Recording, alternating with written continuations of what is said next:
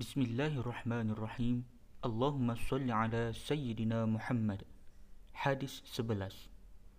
An Mu'az bin Jabal radhiyallahu anhu an Rasulullah sallallahu alaihi wasallam qala as-sadaqatu tudfi'ul khati'ah.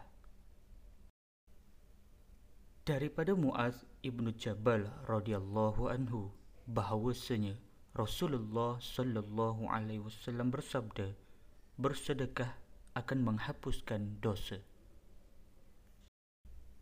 Huraian hadis Jika dibaca sepintas lalu, hadis ini seakan-akan tidak berkaitan dengan wabak kerana ia membicarakan penghapusan dosa secara umum. Namun, hadis ini sebenarnya sangat berkaitan jika difahami wabak atau bala sebagai penghapus dosa. Menurut sebilangan ilmuwan, bersedekah ketika bencana akan turut menghapuskan dosa dan mengurangkan bala mengikut kadar dosa tersebut.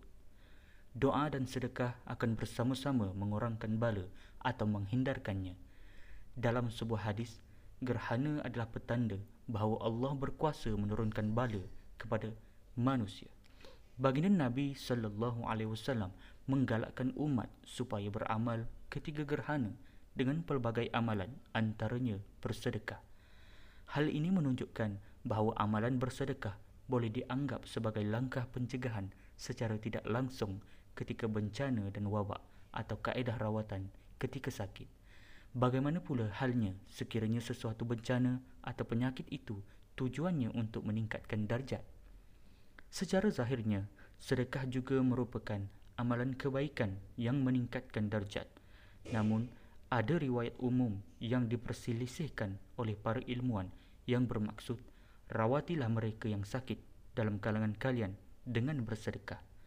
Riwayat ini dikaitakan bahawa statusnya yang paling kuat ialah sebagai hadis mursal yang diriwayatkan oleh seorang tabi'ul al-imam Hasan al-Basri. Para ilmuwan pula berbeza pandangan dalam beramal dengan riwayat mursal.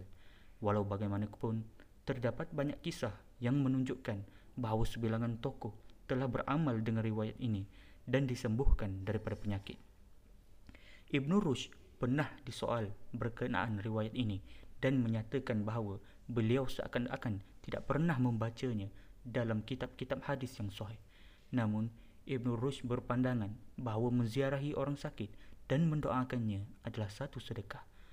Apabila pelawat mendoakan penyembuhan, ia adalah satu bentuk rawatan secara tidak langsung. Sebahagian ilmuwan pula menyatakan bahawa doa daripada mereka yang menerima sedekah akan dimakbulkan dengan izin Allah dan membawa kepada penyembuhan. Wallahu alam. Ulangan hadis daripada Muaz ibnu Jabal radhiyallahu anhu bahawasanya Rasulullah sallallahu alaihi wasallam bersabda bersedekah akan menghapuskan dosa